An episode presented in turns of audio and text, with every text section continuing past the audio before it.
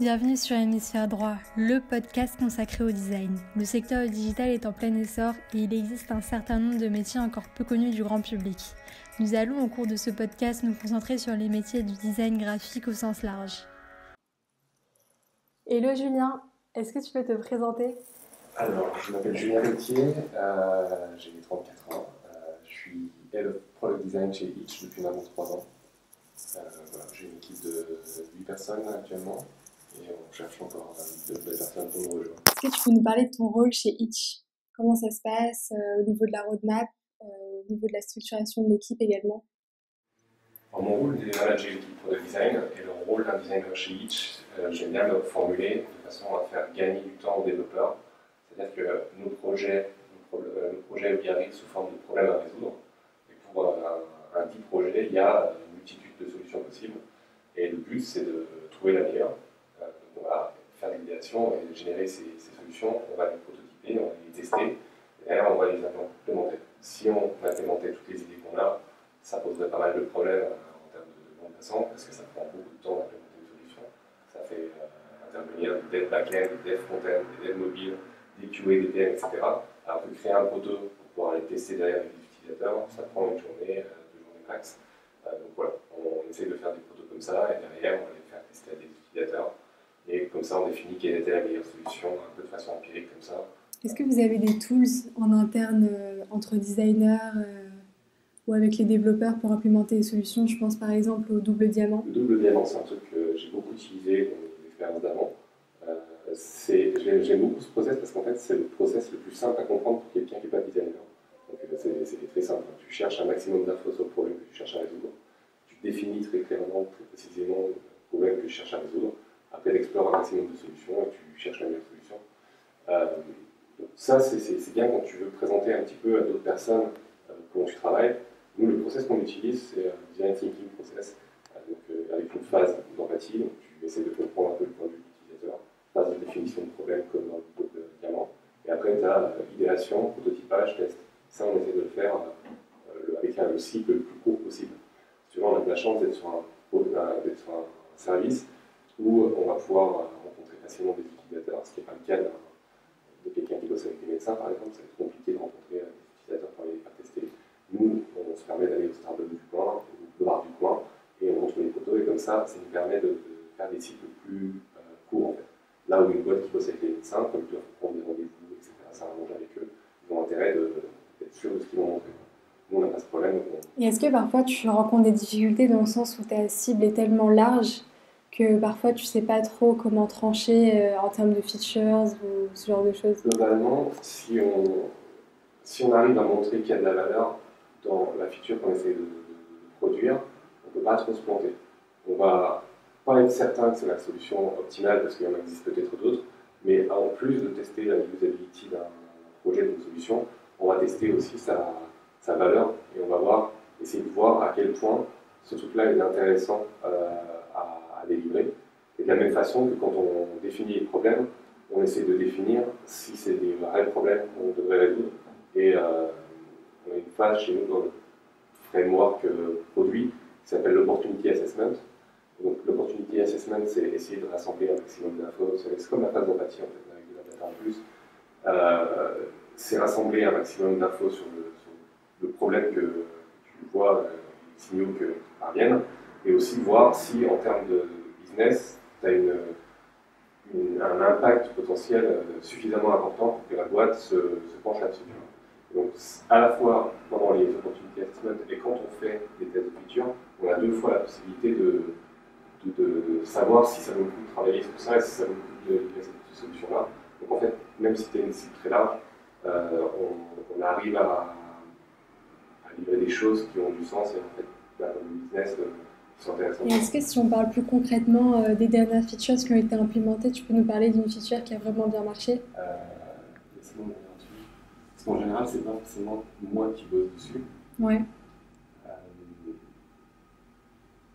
un truc sur lequel on a bossé dernièrement, c'est que pour l'instant, pour les chauffeurs, on n'avait pas encore la possibilité de leur montrer leur, leur gain la journée. Là, on a commencé à déployer euh, ça dans l'application et à la base ça prenait la forme d'un email que tu recevais euh, régulièrement avec tes gains Et ça, ça fonctionnait super bien parce qu'on s'était en amont assuré que c'était quelque chose qui était important pour eux. Donc on va faire des interviews avec les drivers, on va leur demander c'est quoi le top 3 des, des manquements qu'il y a dans l'application par rapport à la concurrence, ou alors on va leur demander les trois plus gros problèmes de leur, de leur quotidien de, de chauffeur etc. Et, derrière, on va définir quels sont les problèmes qu'il faut qu'on résolve et euh, les solutions qui en découlent, etc. Et donc ça, ça fait partie des, des de leur point de vue. Donc là, implémenter, ils sont plutôt contents de ça. Vous faites beaucoup de retours comme ça, de feedback euh, à la fois utilisateur et chauffeur. Est-ce que c'est plus quanti, quali ou autant l'un que l'autre? C'est vachement, c'est autant l'un que l'autre, euh, à la différence près que côté product design, c'est vachement les designers qui vont closer cet aspect-là, le côté euh, Alors qu'on a laissé plus, euh, de façon traditionnelle, dire, chez nous, euh, le quantitatif ou le product manager. Et chez nous, il y a un, designer pour un product manager, plus ou moins, il travaille en binôme. Fait, la somme des deux fait que tu as, tout le spectre, en fait, le quantitatif et le qualitatif. Et ça te permet de prendre des décisions pas uniquement basées sur les chiffres ou pas uniquement basées sur les et justement, comment est organisée la team? La team design ou la team produit en général Produit. Team produit en général, on a 6-7 product managers, 7-8 euh, product designers. Derrière, on a une soixantaine de, de devs, d'ingénieurs, soit backend, mobile, etc. Et tout ce monde-là, on l'a subdivisé en petites startups au sein de, la startup, des product teams, on appelle ça, ce qui est l'équivalent des squads chez Spotify, etc. Euh, avec leur propre scope respectif. Ce pas des feature teams, parce que les feature teams sont euh, amenés à euh, être démantelés pour en créer d'autres une fois que le produit est fini. Tu as ton scope, tu as tes objectifs, tu as tes OKR, et on, on t'assemble une team autour de, de cet objectif-là, avec des fontaines, des backends, des mobiles, des PL, des dynamiques, etc. Et on en a plusieurs, on en a six, je crois, avec ça va du customer care, par exemple, pour s'assurer que les utilisateurs ont la, bonne réponse à leurs leur questions dès qu'ils ont un problème, etc. Genre, tu oublies ton téléphone dans la voiture, comment tu fais? Euh, Créer le process le plus euh, facile retrouver ton téléphone, c'est Customer Care. On va avoir un sujet qui s'appelle Driver Growth, par exemple. Le but, c'est d'avoir plus de drivers possible, donc pour l'acquisition et l'orientation, et ils vont avoir que des projets liés autour de, de cet objectif. Et est-ce que si on parle plus en détail de Hitch, comment vous avez pu euh, pivoter suite à tout ce qui s'est passé dernièrement avec euh, notamment le procès? Comment vous avez su réorienter la strat? Bon, Ça, c'est le moment où je suis arrivé. je suis arrivé à, deux mois avant le jugement du procès, juste, avant que ça soit jugé illégal d'opérer avec des chauffeurs euh, particuliers. Et donc, du jour au lendemain, tu perds toute ta, base de driver, il faut que tu recommences.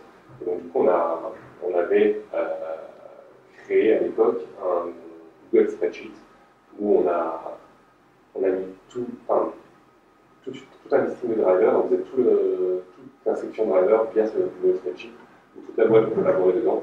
Et tu avais euh, les lignes colorées en vert quand euh, ils étaient activés, euh, avec un lien Dropbox à chaque, sur chaque ligne pour avoir les scans de leurs pièces, leur carte DTC, leur assurance, etc. Et donc tout était fait par la main. Et petit à petit, tu regardes ce qui ne se crée pas dans ce process-là de spreadsheet crées une feature et tu crées euh, ton sign-up driver en fonction de euh, là où ton, équipe d'opération euh, galère parce que ça devient pas possible d'avoir, par exemple, des scans dans Roblox. Et petit à petit, comme ça, tu, tu, crées ton produit. Et, et aujourd'hui, on a monté une, une offre en fait, avec des conducteurs professionnels comme sur Viber ou Captain, etc. Ouais. Et euh, dis-moi, est-ce qu'on peut revenir un peu sur ton expérience professionnelle On sait que Itch, euh, c'est un produit The Family. Et toi, tu étais en lien avant avec The Family. Est-ce que euh, tu peux un peu nous parler de ça? Oui, c'est ce que je voulais faire. j'ai fait graphisme publicitaire slash web design.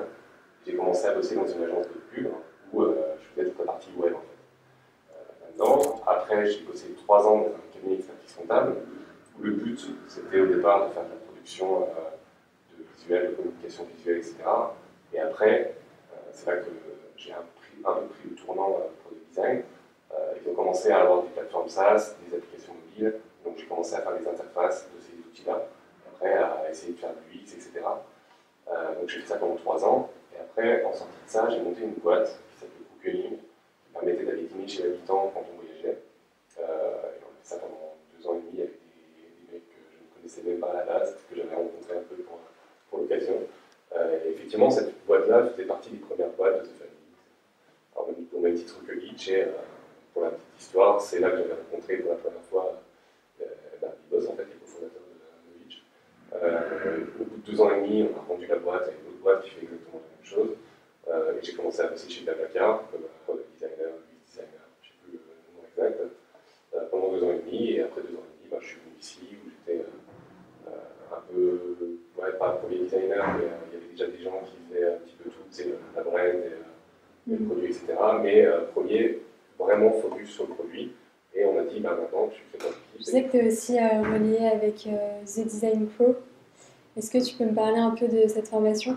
The Design Pro, il y, a, plusieurs trucs maintenant, c'est plusieurs euh, branches. là où je, donne des cours, c'est un programme sur 8 samedis qui permet d'apprendre un peu les bases du, métier de product designer. Donc, on va passer par toutes les étapes du, design thinking process, le, diamant, on en a parlé tout à l'heure, etc.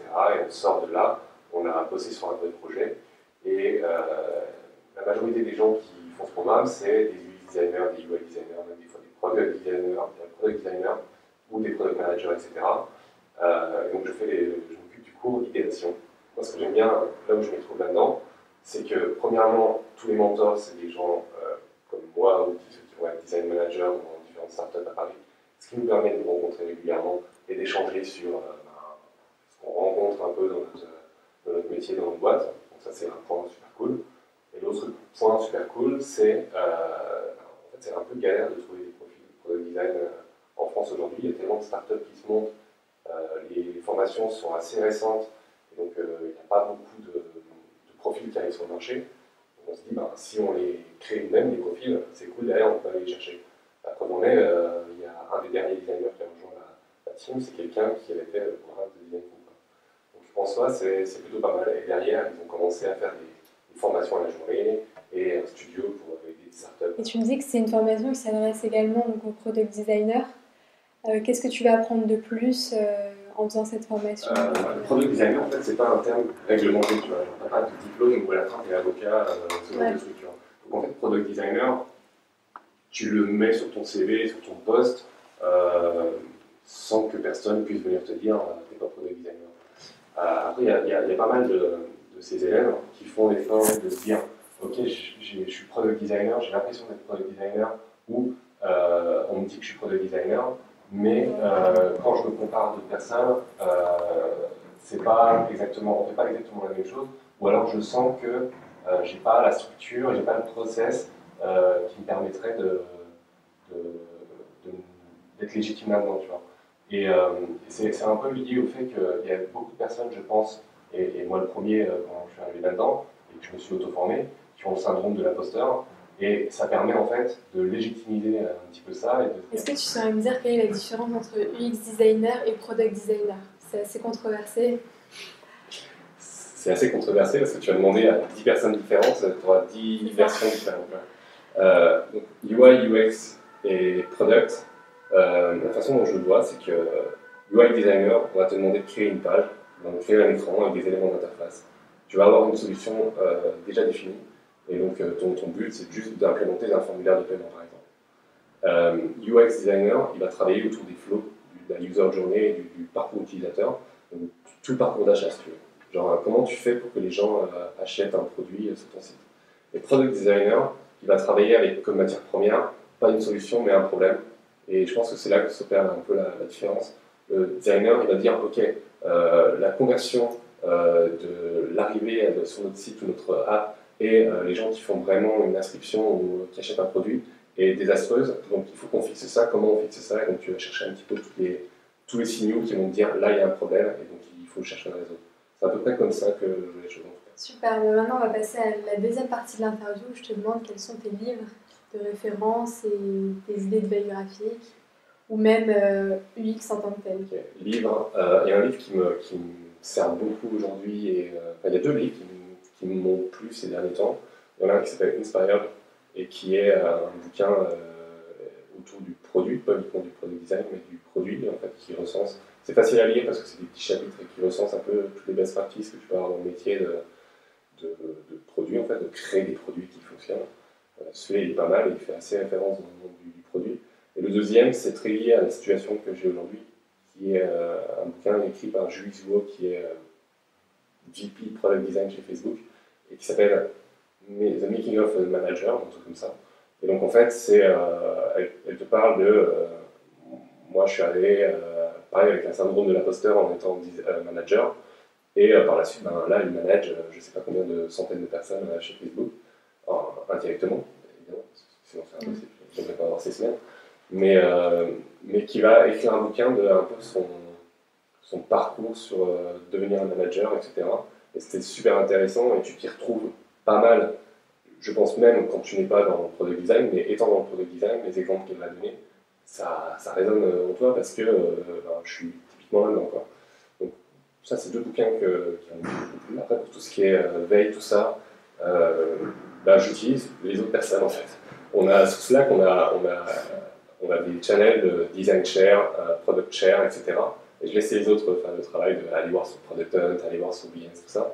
Et ils postent des choses et je me nourris un petit peu de ça. Donc je, suis un peu feignant de ce côté-là pour faire la veille et je laisse les autres faire et je prends euh, ce qui ressort. Est-ce que euh, tu vas souvent à des meet-up? J'essaye. J'essaie d'aller souvent à des meet-up parce que c'est facile. ça permet de networker aussi. Euh, sachant qu'on recrute, euh, on essaie de recruter, donc c'est toujours bien d'aller rencontrer les gens, savoir où ils en sont, etc. Euh, donc oui, je, vais préférer aller à un meet-up que de lire 5 articles, si tu veux, parce qu'au bout de 5 articles, tu n'as pas à rencontrer des personnes, tu as peut-être de la connaissance, mais dans les meet-up aussi, mais tu n'as pas ce côté networking que tu peux avoir quand tu vas dans des événements. Comment tu imagines ton métier dans 5 ou 10 ans? Fondamentalement, je serai toujours à résoudre des problèmes. c'est juste que les outils vont sûrement évoluer. Euh, il y a 5 ans, les outils ont vachement évolué euh, et euh, le métier était le même, enfin la finalité du, métier était le même. Donc je pense qu'on a une espèce de, but à atteindre, de, raison d'être qui, va perdurer. C'est juste la façon dont on va le faire qui va sûrement changer. Le design thinking, c'est un truc qui, a des, années et des années, quoi, qui n'a pas changé. Et je pense que ce sera toujours vrai, c'est une approche de voir le design en fait, et donc c'est assez fondamental et ça ne changera pas beaucoup. Euh, après, dans les outils, c'est un truc que j'ai essayé d'éviter au maximum les décisions de tooling, mais, euh, mais on, a, on, est passé euh, d'une époque où on faisait tout dans Photoshop à une époque où on avait Sketch qui était dédié à faire de l'interface. Là, aujourd'hui, en, parallèle, alors attends, avant, avant, Figma, en parallèle, on avait InVision qui permettait, de, avec Sketch, de faire des prototypes rapides, etc. moi, je me suis mis dans un truc qui s'appelle Origami, euh, qui permet de faire des, prototypes un peu plus haute fidélité. Et c'était un peu nécessaire quand je suis arrivé chez Itch, parce que sur la base d'un InVision, les gens n'arrivaient pas forcément à se projeter, parce qu'il y a beaucoup de choses qui se passent sur le même écran, il y a des, voitures qui bougent sur une map, etc. C'est pas forcément facile de comprendre ce qui se passait dans un cadre de test utilisateur. Donc on a investi du temps sur Origami, qui est un peu une usine à gaz, euh, même si je l'ai beaucoup défendu euh, autant que j'ai pu. et là, toute l'équipe est en train de passer sur Prototype pour les, les prototypes. Et on est passé sur Figma il y a quelques mois, euh, pour la simple raison que, euh, dans, un truc que j'ai pas dit encore, c'est que Itch, c'est une boîte très euh, friendly par rapport à tout ce qui est remote, travail en remote, mm. tout ça. Et du coup, dans mon équipe, il y en a trois qui sont à Lyon. Il y en a un qui vadrouille un petit peu à droite à gauche, et le reste est à Paris ou en région parisienne. Et en fait, Figma a des, des fonctionnalités de collaboration euh, où tu peux voir les autres bouger en même temps, travailler tous sur le même fichier, laisser des commentaires un petit peu dans le contexte, etc. qui était hyper intéressant dans le cadre de, truc. Et je pense que même des équipes plus petites et qui sont tous, euh, toutes dans le même bureau euh, peuvent en profiter également. Mais pour nous, c'était pas vital, mais c'était beaucoup plus impactant en fait, d'avoir ce genre de fonctionnalité. Donc on est passé sur Figma et Protopie chez nous. Je sais pas comment ça va fonctionner plus tard, tu vois, mais ce qui vont sortir de, mieux comme outil. Mais pour l'instant, voilà ce qu'on a. et je pense que la finalité, le but d'un designer sera toujours le même.